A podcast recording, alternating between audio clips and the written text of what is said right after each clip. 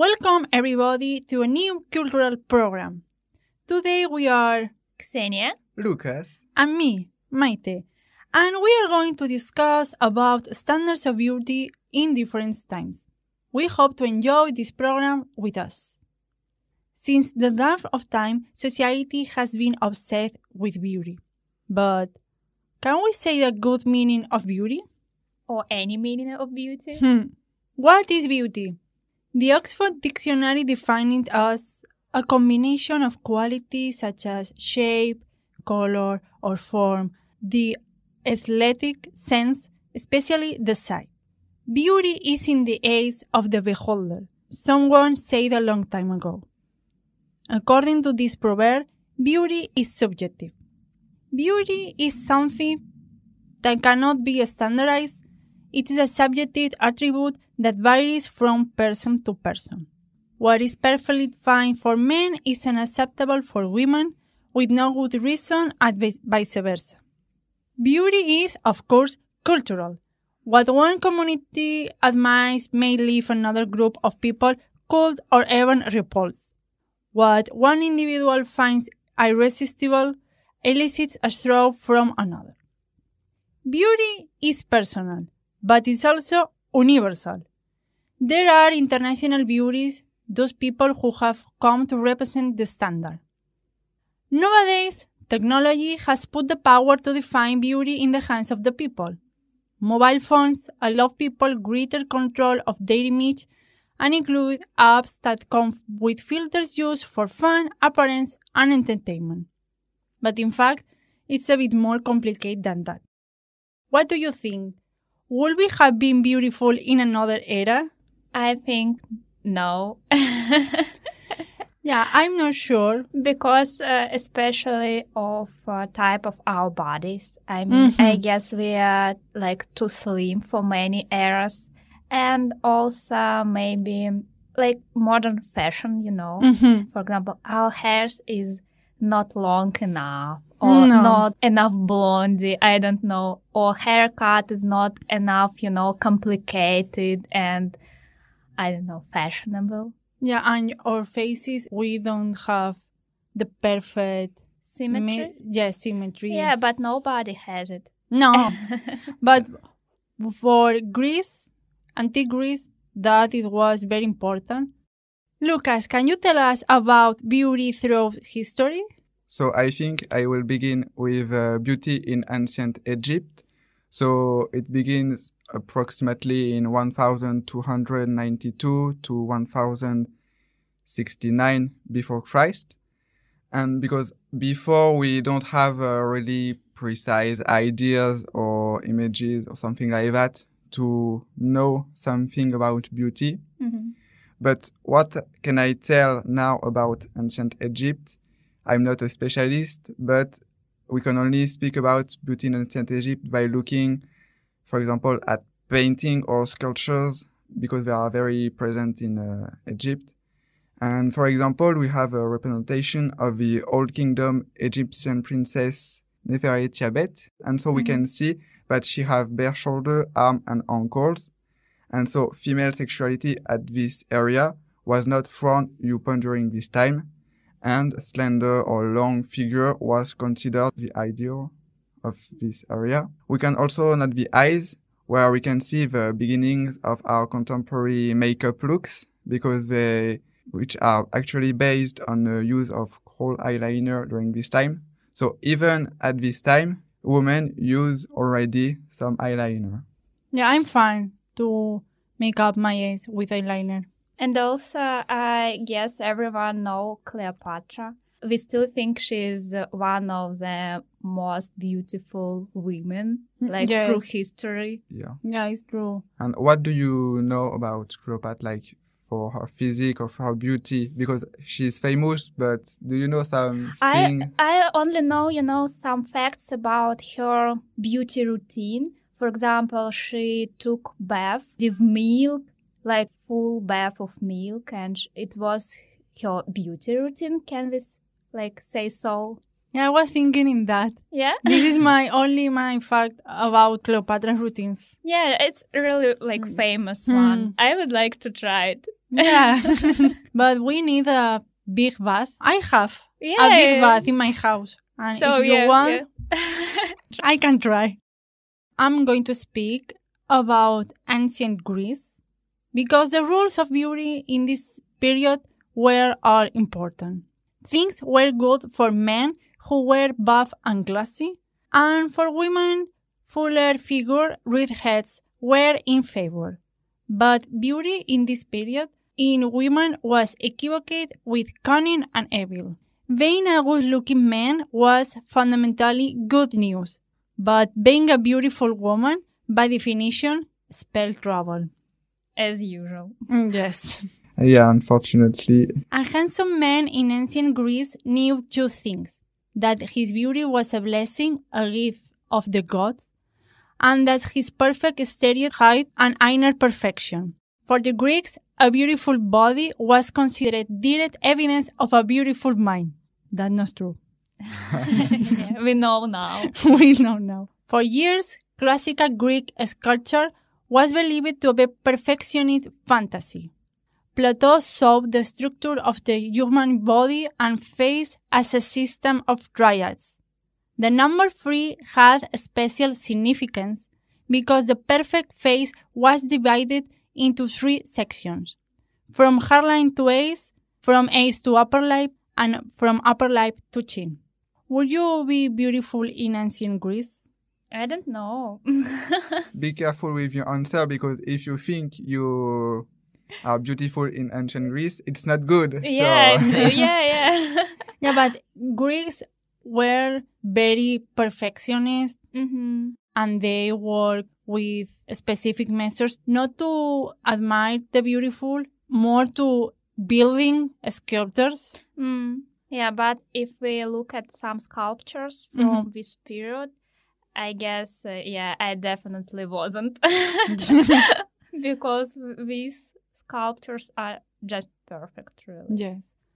Certain characteristics were recognized by the Greeks as beautiful were a straight nose, Mhm. a low forehead, perfect eyebrows, pale skin, red hair, and with hips in women. And I actually surprised uh, about red hair. I have never heard about it. No, me neither. But uh, when I was searching information for this program, I read a lot of information about red hair in ancient Greek. Mm, interesting.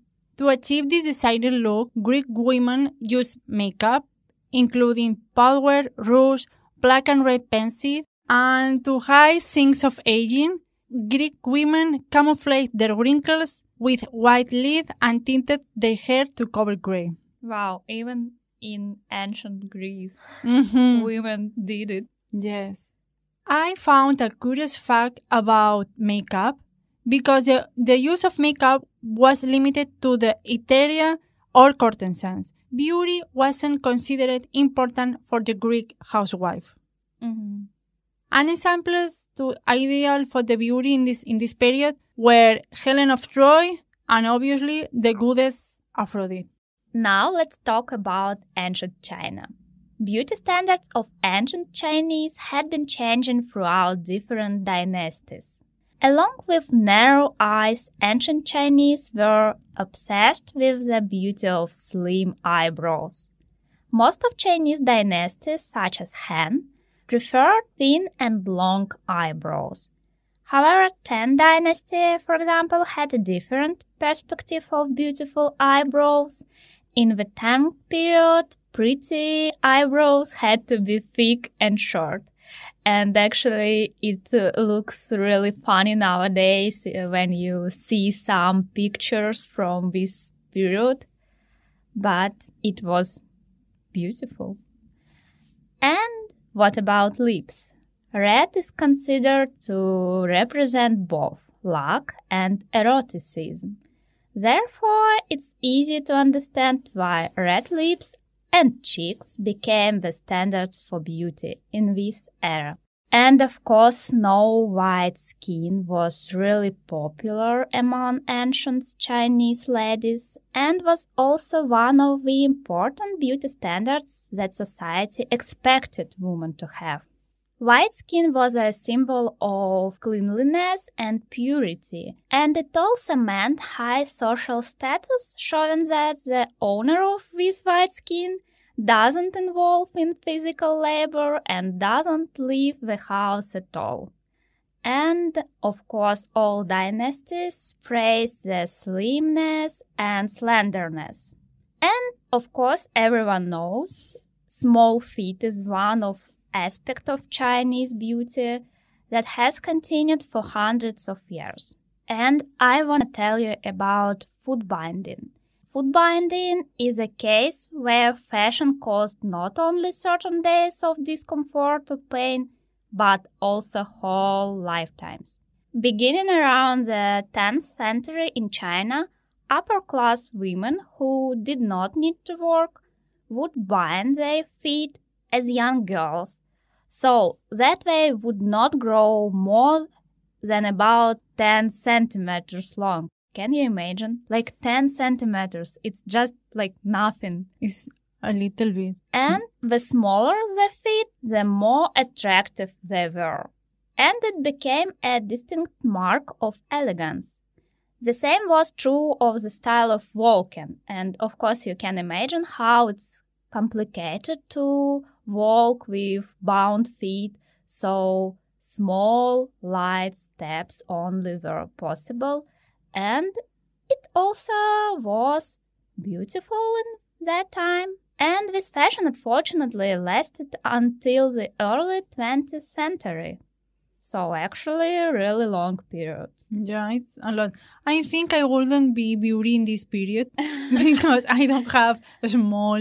Yeah, yeah, but you know, it's a, a reason of uh, food binding. Like actually, it's impossible uh, to Mhm. have it like natural, so small. So girls were binding their feet like Mhm. every day. So feet just didn't grow, you know, because of this binding. I remember a movie, Memoirs of a Geisha.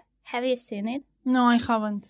Oh, it's really beautiful. And also, when I watched it, of course, all these geishas had really high standards, you know, of Mhm. beauty and like behavior in general, and also um, fashion. And I was shocked about this fact.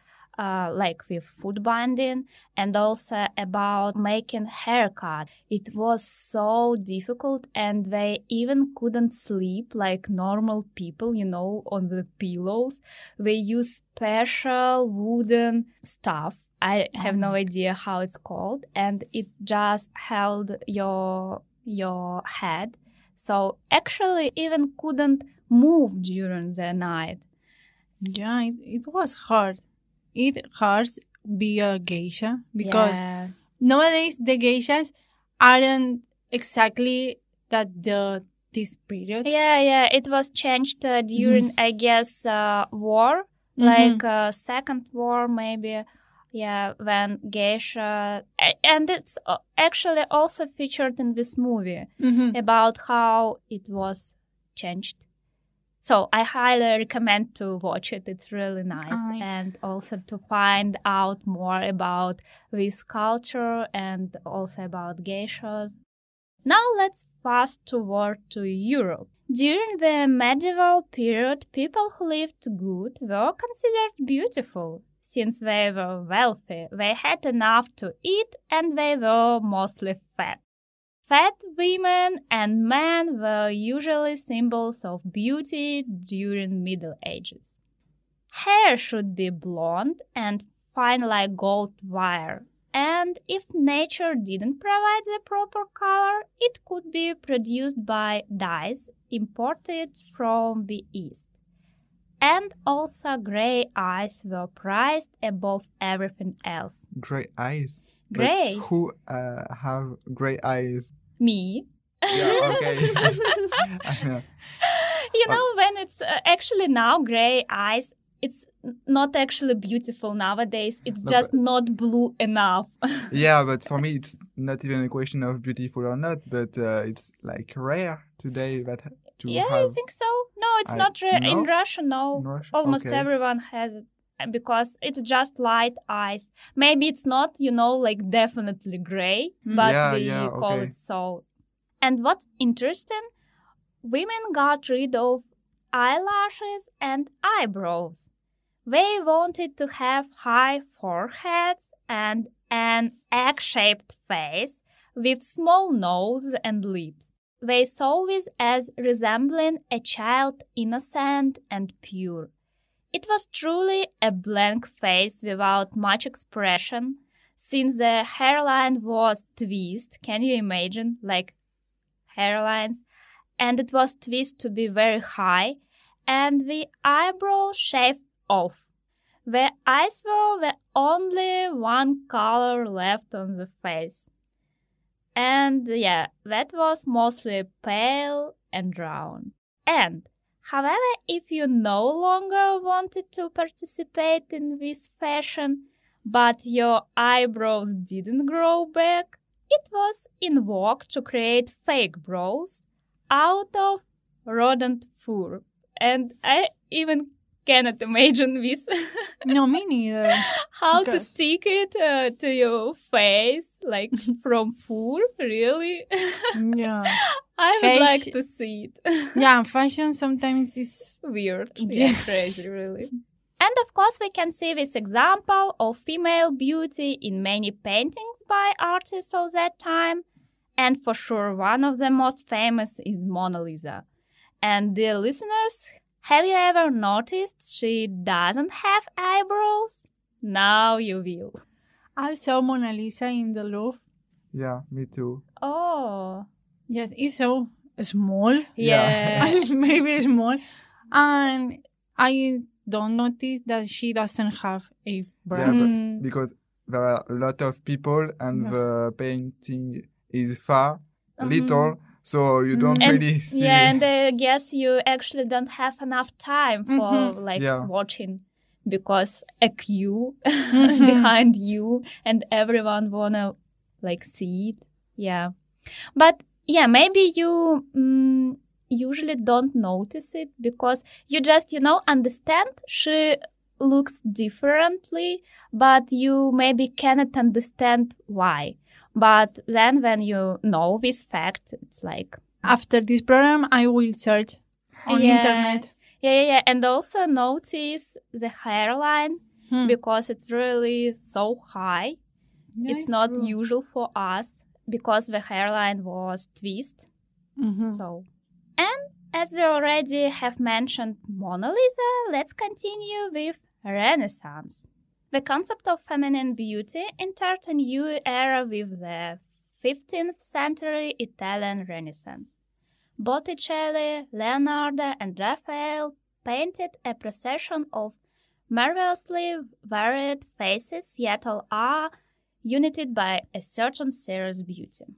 A beautiful woman in the Renaissance was more full bodied, ample curves indicative of the female ideal, and a bit of round belly was also considered desirable. And light skin was glorified, and light hair was also considered as a plus.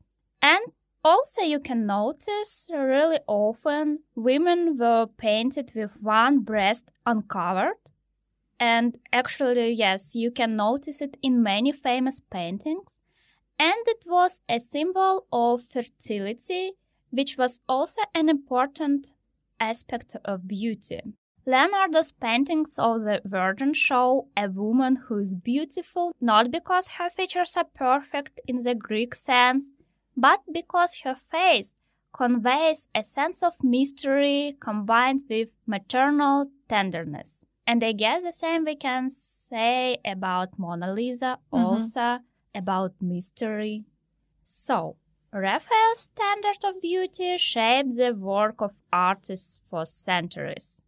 Raphael really understood the feminine physique his many paintings of the Madonna and Child display his characteristic human warmth, serenity, and sublimely perfect figures.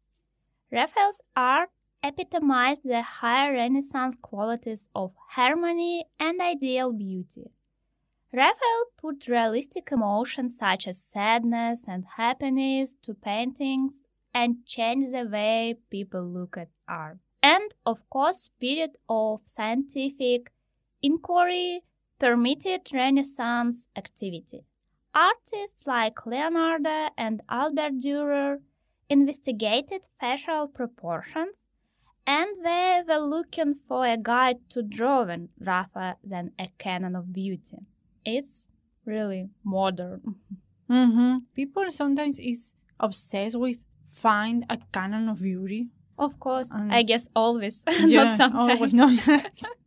Let's move on to Baroque period.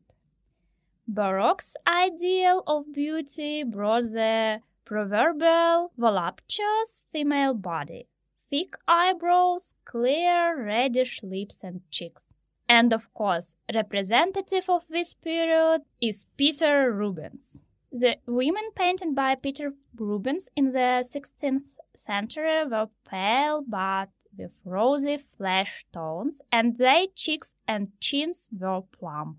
When you look at the beautiful, voluptuous women Rubens loved to paint, you see how female beauty standards at the time favored plumpness and curvaceousness.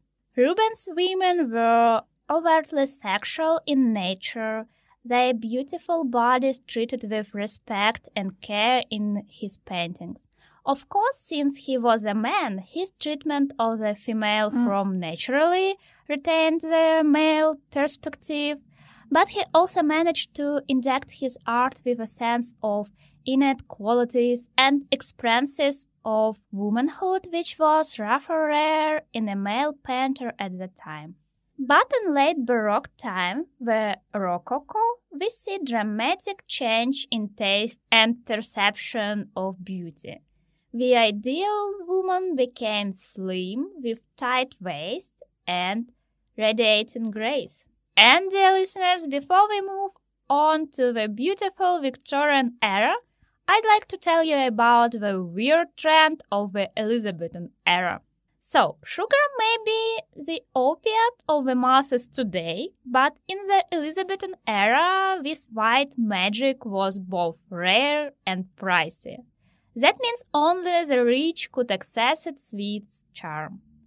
And its resultant tooth decay.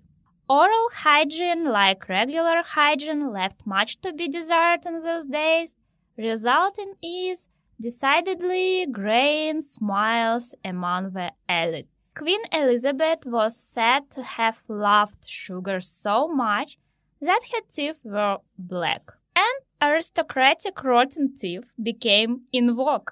Can you imagine it? Which led to a tendency among like ordinary people to fake bacteria-filled smiles by masking their teeth with black powder.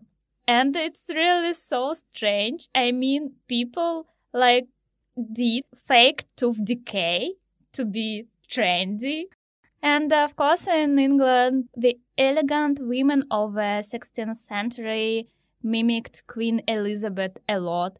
Her dyed hair, plucked eyebrows, and facial beauty, aided by thick layers of cosmetics, and also bad teeth. Thank you, Xenia, for all this information. And I'm going to talk about beauty in Victorian England.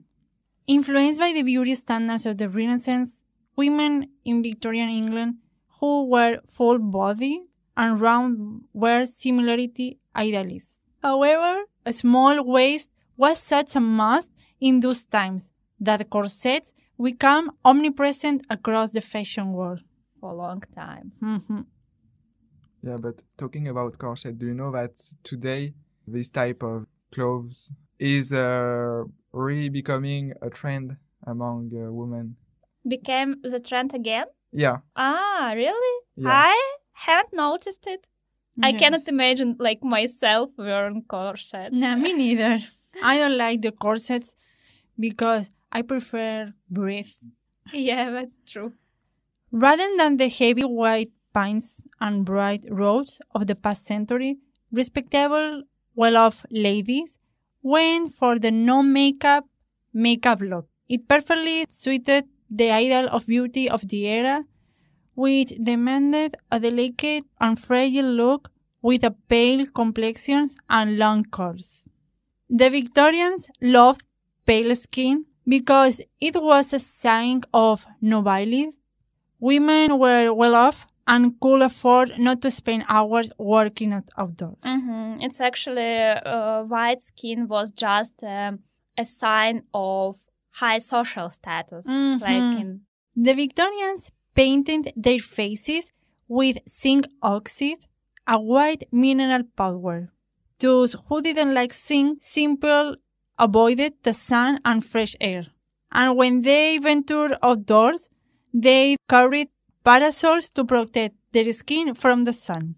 In the Victorian age, a woman's hair was considered her glory.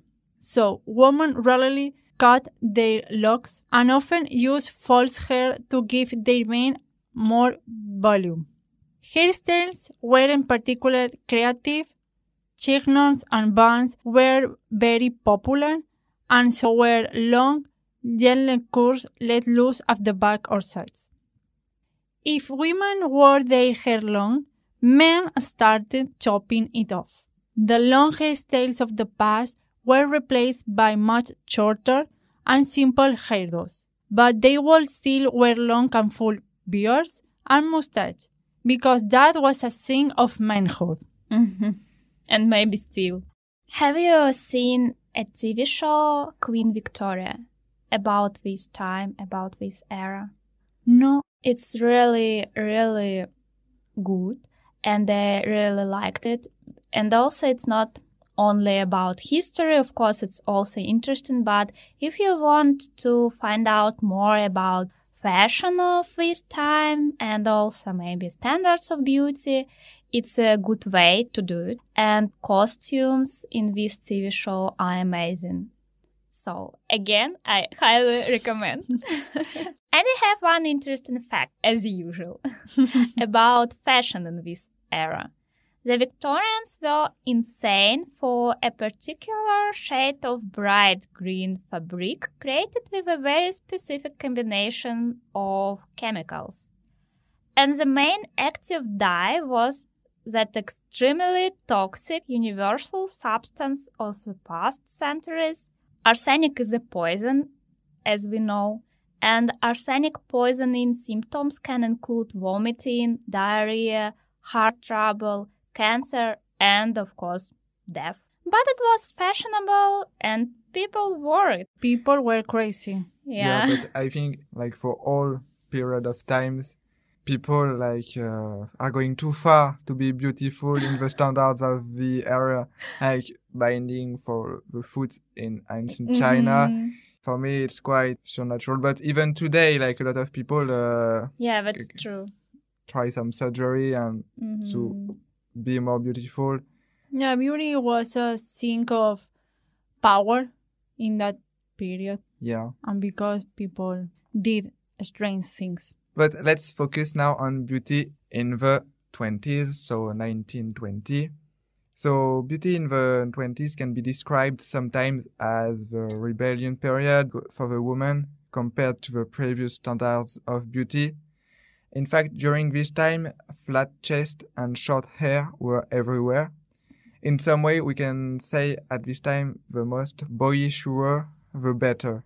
And um, 1920s style and standards of beauty were a lot more modern and free compared to the Victorian area, for example, that we just talked about. And also for the hair and for the makeup, there are a lot of changes. Short bobs and bold cosmetics became the must-have look in this new era. And the women are also showing a lot more skin than before, and especially, for, for example, for bathing suits. So I also find some information about the men, the trend for the men during this time, Mhm. and the trend was to uh, have suits while and they were able to personalize their looks in a variety of ways. They wore hats in various styles and sometimes carried a cane to appear more sophisticated. They could choose to add a fitted vest, a bow tie, or a pocket watch to complete the look. To Mhm. complete the look. And colorful gloves and pocket squares also set them apart from their pals. Yeah. So I think it was all a question of being more sophisticated and than the other. And also, what we know about 1920s and about uh, man beauty, it's also sleek hair. Oh yeah, yeah. And also the 1920s fashion placed more importance on natural qualities, if you can say that, that any time even preceding centuries. So we can say that the First World War had a very strong impact on the society and a lot of points of views, and standards of beauty is one of them.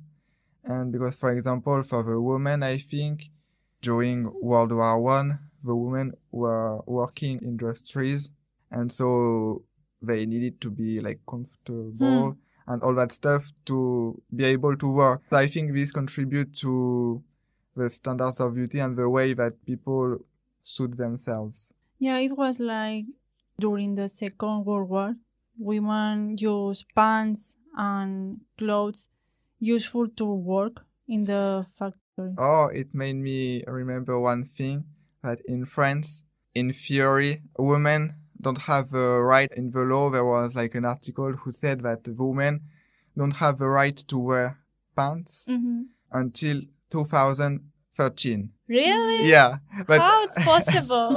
I don't know, but women w- wear like pants a lot before, but Uh. it was uh, on the law, but women no. no, you no. just didn't change your laws. yeah, I think yeah.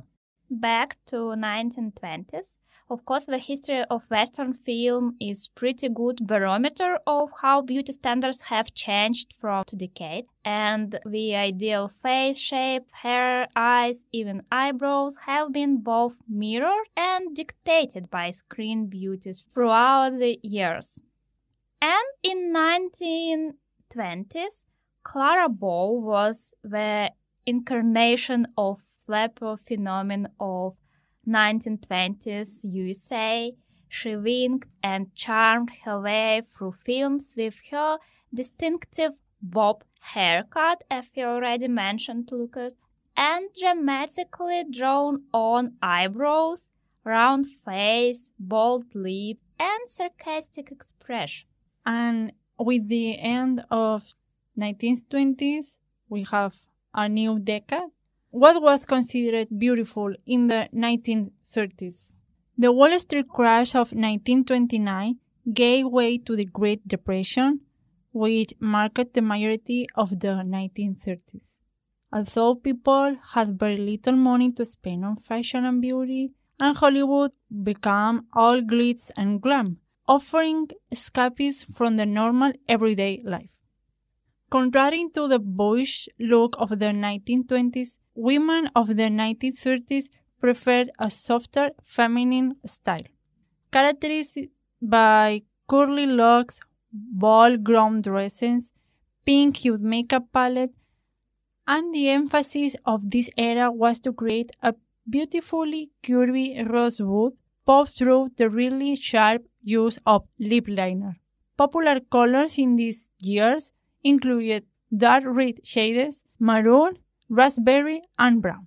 The most beautiful women in this decade were Greta Garbo, Jean Harlow, Barbara Stanwyck, Carole Lombard, and others. Yeah, and back to Hollywood. Jean Harlow, yeah, started the Mhm. crazy for white blonde locks, tiny drawn on eyebrows, and body wise. Mm-hmm.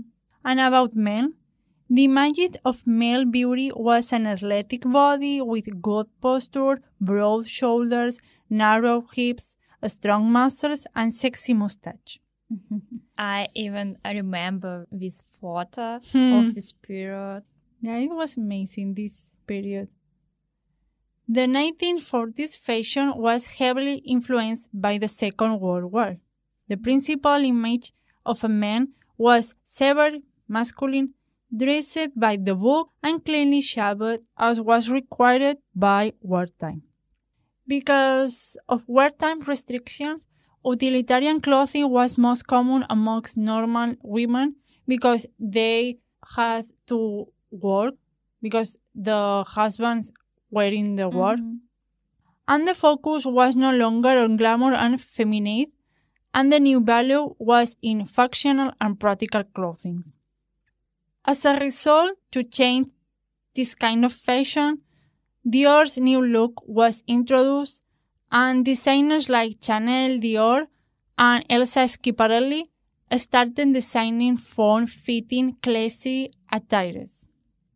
Classically beautiful women such as Veronica Lake were idolized, and as society became more body conscious, women started to really pay attention to what they ate.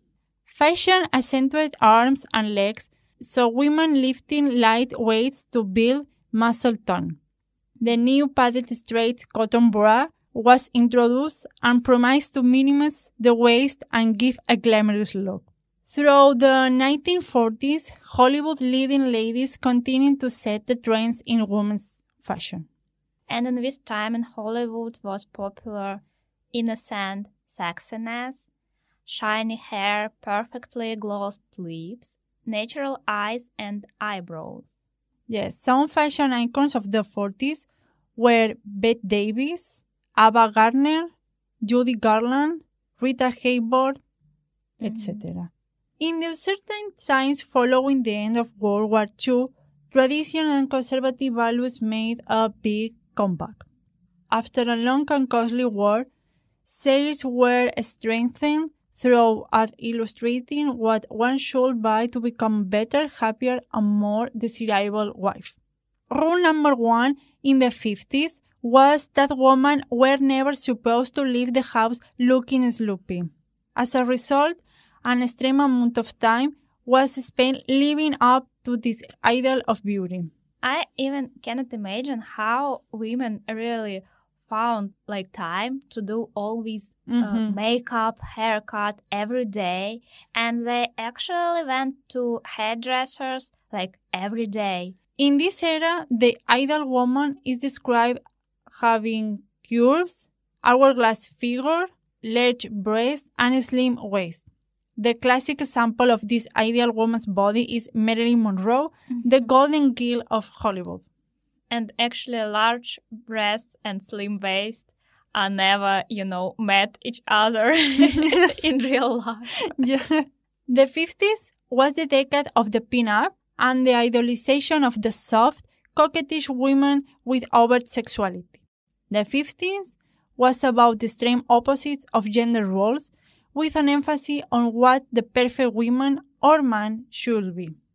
For men were signified by the rockabilly style and Elvis Presley, tall and handsome, who sang into the microphone and danced his famous jig. The most popular hairstyle was a quiff above the forehead. Plus, thousands of copycats emerged after the showing of the Wild One with Marlon Brandon. And in Hollywood, Hitchcock's icy blondes were the taste of this time. Women with tiny wa- waists, delicate wrists, and serenely oval cheekbone faces. So in the swinging 60s, uh, we have the beginning of the miniskirts and the return of the long and lean beauty standards for women. Mhm. Figures with big hair were all the rage, as were bold colors and a lot of mascara. Uh, we can say that the 60s were all about youth and rebellion, and even more than the 20s. It was the era that brought us hippies.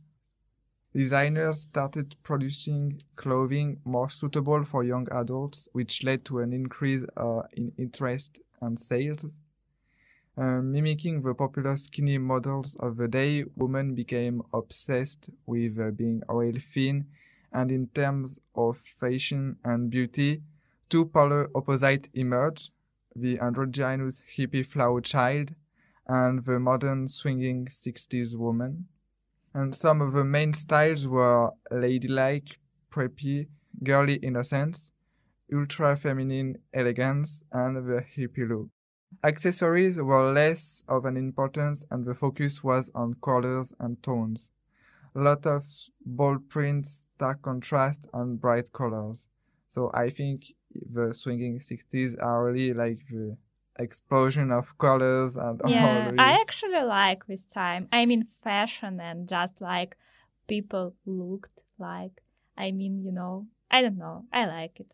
yeah, Yeah, me and too. I think also the thing about this uh, decade is that there was uh, not only one way of fashion and Mhm, of standard yeah. of beauty. Yeah, that's true. People actually expressed themselves in Yeah. different ways, and it was actually like beginning of some freedom in fashion also, not only you know in art and like music and in life in general.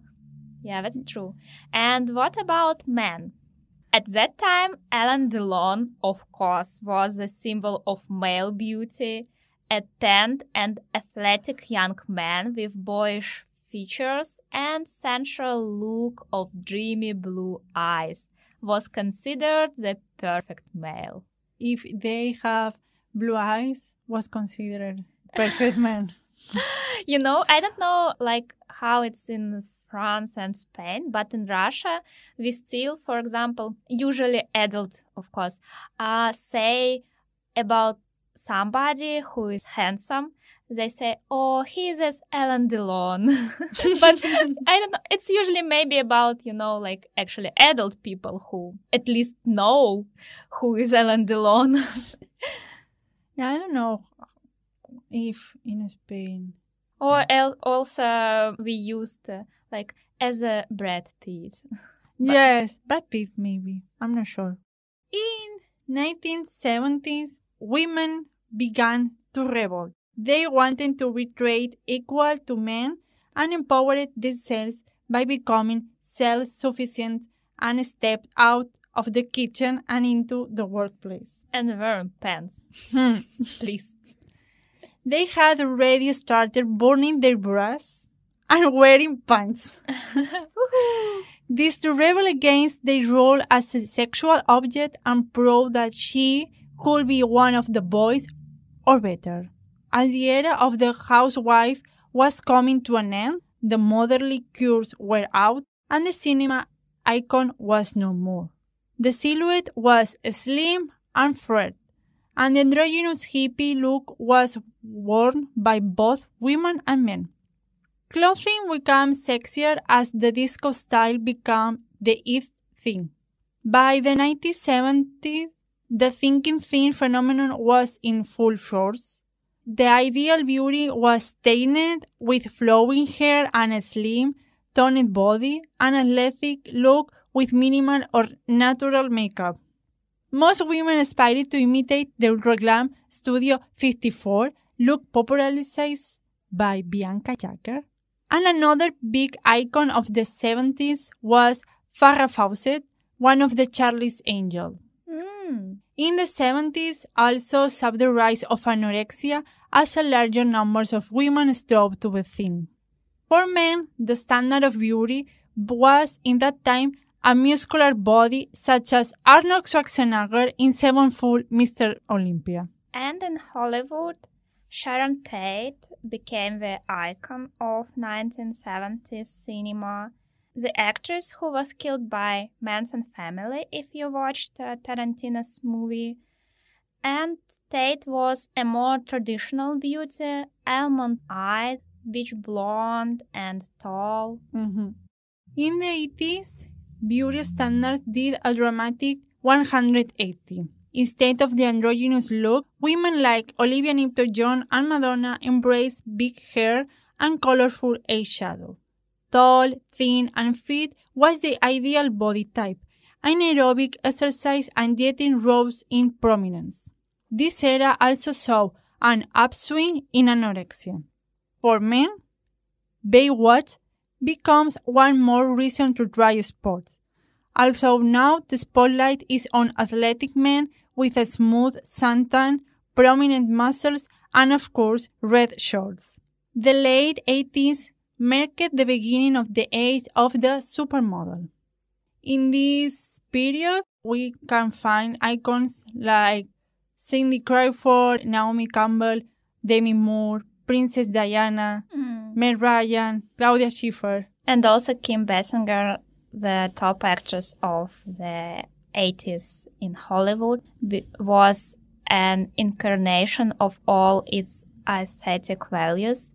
Big lips, huge flops of blonde hair, and thinned eyebrows. In the 1990s was the beginning of the rejection of fashion. This led to the popularization of the casual chic look, including t-shirts, jeans, hoodies, and trainers, which we still have today. That is my favorite kind of clothes: t-shirts and jeans, and one hoodie. And it's again trendy, actually. Mm-hmm. The ideal body type of this time period featured extremely thin, translucent skin, and androgynous. The 1990s had two main beautiful ideals. On one side, there was the glamazon supermodel such as Cindy Crawford and Naomi Campbell with their athletic but curvaceous figures. On the other side, there was Kate Moss, who marked the beginning of the waif look and started a revolution not only in modeling but also consumer fashion. Off the runway, the ideal could be divided into four accepted looks. One, the thin, straight figure. Two, the athletic. Three, the chesty but slender. And four, the slimmer fit version of the classic hourglass and base. At this time, it was still considered to be a sign of overweight to have a large bottom or thin teeth in the Western society, and the pear shape was a negative word. The celebrated body of this time period was a woman who looked thin, frail, and neglected. But the men had another standard. The 90s was the era of grunge rock music that gave birth to a new generation of people who didn't care what they wore and who they looked. Just look at Kurt Cobain, the star of Nirvana. Yeah, that's true. He actually looked like a homeless person. To finish this review of beauty throughout history, I'm going to talk about postmodern beauty since 2000s until today. Women in the 2000s have been bombarded with so many different requirements of attractiveness. Women should be skinny but healthy. They should have large breasts and large butt but a flat stomach. And to achieve all this, women have increasingly been thorny to plastic surgery. Kim Kardashian could be the poster woman of ideal beauty standards for the modern woman. Unfortunately for us. In this period, all of people, not only women, uh, use the surgery how the fast way to achieve this kind of Mhm. beauty. Mm-hmm.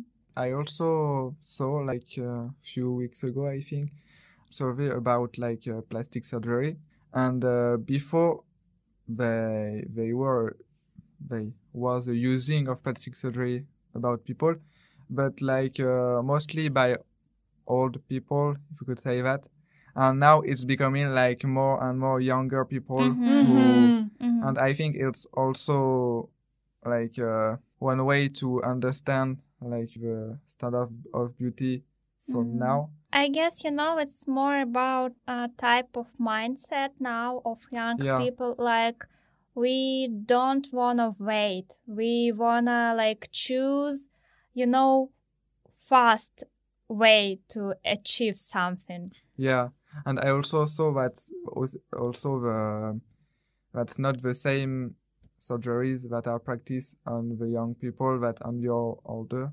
Before, for the older people, like the plastic surgery was mostly to erase wrinkles Mm-hmm. And now for the younger people, it's not that because p- Yeah, young it's people just don't to have, make like perfect nose, perfect shape of I don't know what belly. Also, I don't wanna go to the gym. I just wanna flat belly. You know, like right Yeah. now. Yeah, and social media shows sometimes, sometimes not always, perfect bodies and perfect faces, Mm-hmm. Yeah. and young people think that is the reality. Yeah, we don't understand the like filters No. and so on. Yes. Mhm. Maybe okay, now we understand, but just some years ago, yeah, it was really Mm. big problems. And also people had a depression because Mhm. of this.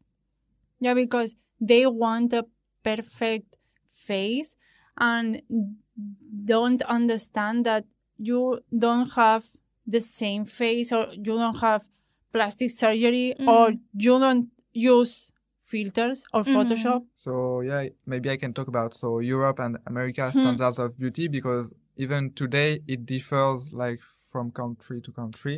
For example, in the West, so for example in the United States, the woman is like uh, standard of beauty for woman is to be tall, slender but busty woman uh, with delicate features. But we can also add to this list a small waist paired atop a perky area. It's maybe important to say that this vision of beauty in the Europe and in America is unrealistic to the majority of uh, women. But are, these are some of the most sought after traits for women in Western culture. So it's like this. Hmm. I saw that in France, for example, the people and women more precisely have a conception of beauty like it is. It means that uh, like we are beautiful like we are. Mhm. We just need to be natural.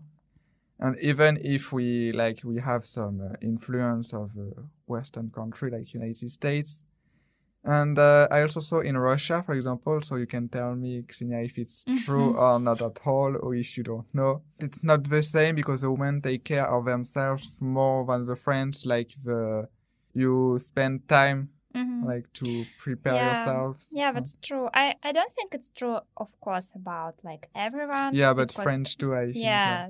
But yeah, in Russia, you can like more often see women on high heels, for example. You know, even in subway, that's like impossible for me.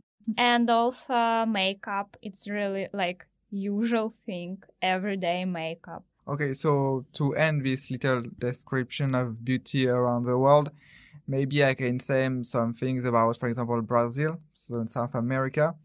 Uh, large breasts and a waif-like figure are less of concern than a toned and curvy bottom. Thicker, more muscular legs and hips are the focus here, with particular attention being paid to the butt. Uh, but like the Western standards of beauty, there are many women who just can't have a body like they think it will be the most beautiful. And uh, like in Western countries, there are a lot of women in Brazil who make implants and surgeries and stuff Mhm. like that. Hmm. So I think even if uh, today we have like different standards of beauty, Yeah. in the majority of uh, like developed countries, the standards of beauty are unreal, unrealistic, and uh, just too high. Mm-hmm. To achieve, yeah. And also about Brazil, I know people in Brazil really care about teeth, and everyone has dental floss. Like even just if you eat in restaurants, for example, after eat, you will go to the bathroom and use dental floss and of course like brush Oh and they God. were so surprised. I mean, okay, it's really good thing, but like it's not only you know few people. Like Yeah. everyone does it. Amazing. It's like a good thing. Yeah, I it's mean, a good thing. After this program, our conclusion is real beauty is acceptance of yourself. It's radiance of spirit, having character, kindness to ourselves and the others. It's strength and self confidence to know that with or without makeup, the real beauty is you. Part of beauty, part of beauty also has to be about the things that make you feel beautiful. We are all beautiful. You are beauty and beauty is you. You are a masterpiece, a work of art. There is only one you made up of your genes and life experience. And there will never be another. oh my god, thank you, Mike. yeah, and the most important thing is not beauty, is being healthy. yeah, that's true. we don't have more time. Thank you, Xenia and Luca, Thank to you. join with me this program. And thank you, listen, for another program. It was a pleasure. Bye. Bye bye. Bye.